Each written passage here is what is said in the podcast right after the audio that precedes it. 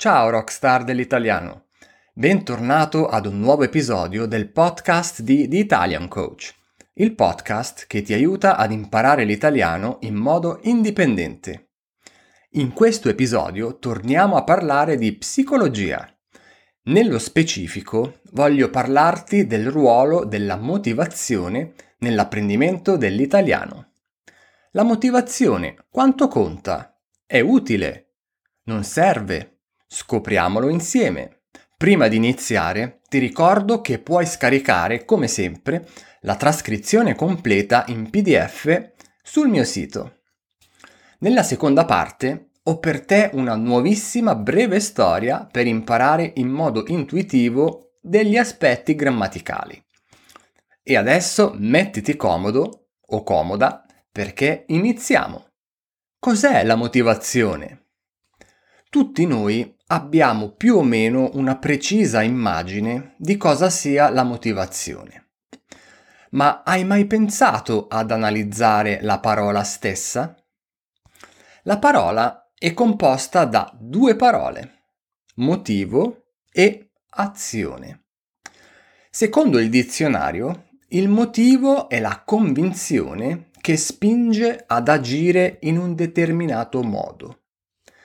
L'azione viene definita come l'atto di agire. Unendo le due parole, possiamo definire la motivazione come il perché facciamo una cosa. In psicologia, la motivazione viene tradizionalmente suddivisa in due diversi tipi. La motivazione estrinseca e quella intrinseca. La motivazione estrinseca è la motivazione esterna.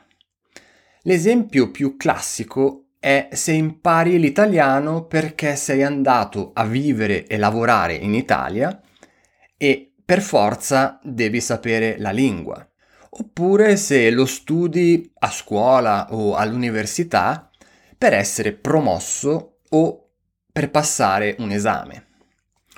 Si basa quindi spesso su delle necessità. Di solito la motivazione estrinseca è accompagnata da una ricompensa o da un riconoscimento. Soldi, successo, stato sociale, tutto ciò fa parte di essa. Fra le due è la motivazione più debole e labile, se vogliamo. Ciò nonostante non si tratta necessariamente di una motivazione negativa. Spesso è proprio questa spinta esterna che ci permette di fare delle cose che altrimenti non faremmo mai. Come per esempio alzarsi la mattina per andare a lavorare perché in qualche modo dobbiamo pur comprarci da mangiare.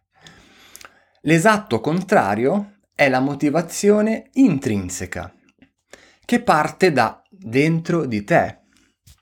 Può essere una tua passione, un tuo ideale, il desiderio di migliorarti, l'amore che provi per qualcosa. Questa forma è solitamente più forte, stabile e duratura. Se impari l'italiano perché adori i film di registi italiani e vuoi capirli, o perché ti sei innamorato del suono della lingua o della cultura italiana, allora hai una motivazione che parte dall'interno. Questo tipo di motivazione ti rende indipendente da fattori esterni e ti porterà a raggiungere il tuo obiettivo con più probabilità, almeno per quanto riguarda l'apprendimento dell'italiano. Infatti, quando impariamo una lingua, la motivazione che viene dall'esterno non porta sempre ai frutti desiderati, soprattutto se il tuo obiettivo è quello di imparare davvero bene la lingua. In ogni caso, includerei anche un terzo tipo di motivazione. Non so come chiamarla, ma è quella che senti quando noti consciamente dei progressi nel tuo italiano. Quando per esempio riesci a conversare con qualcuno senza interruzioni, o quando guardi un film e capisci di più dell'ultima volta. Sono piccoli momenti di gioia che aumentano il livello della tua motivazione. Ti danno un istantaneo ma breve momento di soddisfazione. Alcune correnti di pensiero dicono che la motivazione è inutile e che non serve. Chi sostiene questa tesi lo fa dicendo che la motivazione è un fenomeno effimero, che non sempre possiamo essere motivati e che quindi la disciplina e la costanza sono più importanti per raggiungere il tuo obiettivo. Secondo me, chi sostiene ciò non ha afferrato completamente il senso e il significato della parola. La cosa più importante per te è ricordare sempre il perché stai imparando l'italiano. Il perché o il motivo per definizione è sempre incluso nella tua motivazione. Più è forte il tuo perché, più probabilità hai di rimanere motivato a lungo termine. E più rimani motivato, più costanza avrai. Non uso la parola disciplina perché per me ha un gusto robotico, militaresco e freddo. Imparare l'italiano dovrebbe essere l'esatto opposto, un viaggio caldo, pieno di vita, gioia e creatività. Ovviamente ci sono giorni in cui il tuo livello di motivazione sarà più basso è assolutamente normale. Quando ti capitano questi giorni, prova a ripensare al motivo per cui hai iniziato a imparare l'italiano. O ancora meglio, scrivilo su un foglio e rileggilo ogni volta che ti senti demotivato. Se non ti ritorna il fuoco che avevi dentro, allora forse il tuo perché non è abbastanza forte. O forse hai soltanto bisogno di una pausa per ricaricare le batterie. O magari il tuo motivo è semplicemente cambiato. Quando sei demotivato, il tuo cervello ti dà soltanto delle ottime ragioni per non fare quello che vorresti o dovresti fare. Un semplice trucco che uso anche io e che spesso funziona è iniziare. Se oggi per esempio non te la senti di leggere qualcosa in italiano, apri un libro e inizia a leggere le prime frasi. L'appetito vien mangiando, si dice. La motivazione, nel suo significato più globale, è quindi la base per iniziare e per continuare a imparare l'italiano. Senza motivazione, qualunque essa sia, non riuscirai né ad imparare l'italiano né a fare qualsiasi altra cosa che richiede dello sforzo. E adesso dimmi qual è il tuo motivo per cui hai iniziato a imparare l'italiano. Scrivilo nei commenti sul mio sito o su YouTube.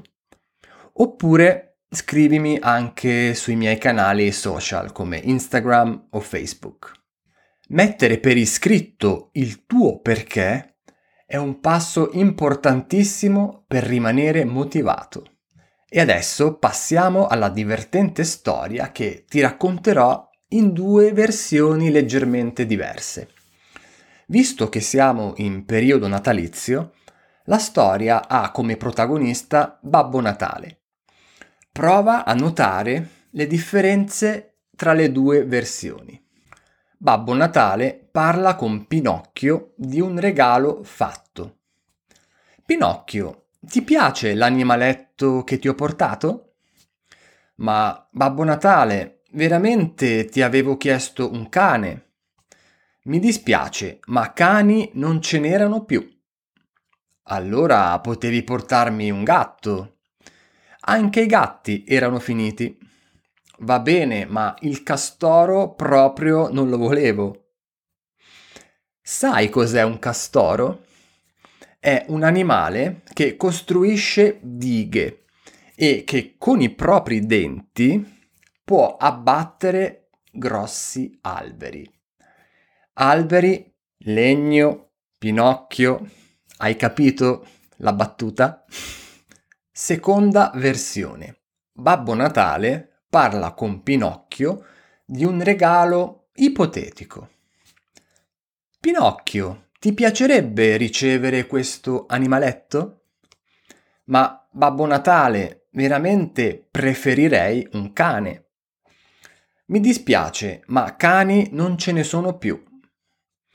Allora potresti portarmi un gatto. Anche i gatti sono finiti. Va bene, ma il castoro proprio non lo voglio. Attenzione al naso, Pinocchio. Bene, siamo arrivati ai saluti. Ti faccio tanti auguri di un sereno Natale e che il 2021 possa essere migliore dell'anno che tra poco si concluderà.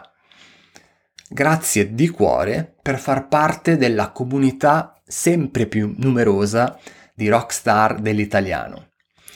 Se ti piace il podcast, condividilo con tutti i tuoi amici che stanno imparando l'italiano. E se vuoi dare una marcia in più al tuo progresso, dai anche un'occhiata ai corsi di The Italian Coach che trovi sul mio sito italiancoach.net. Ci sentiamo presto, un abbraccio, ciao ciao!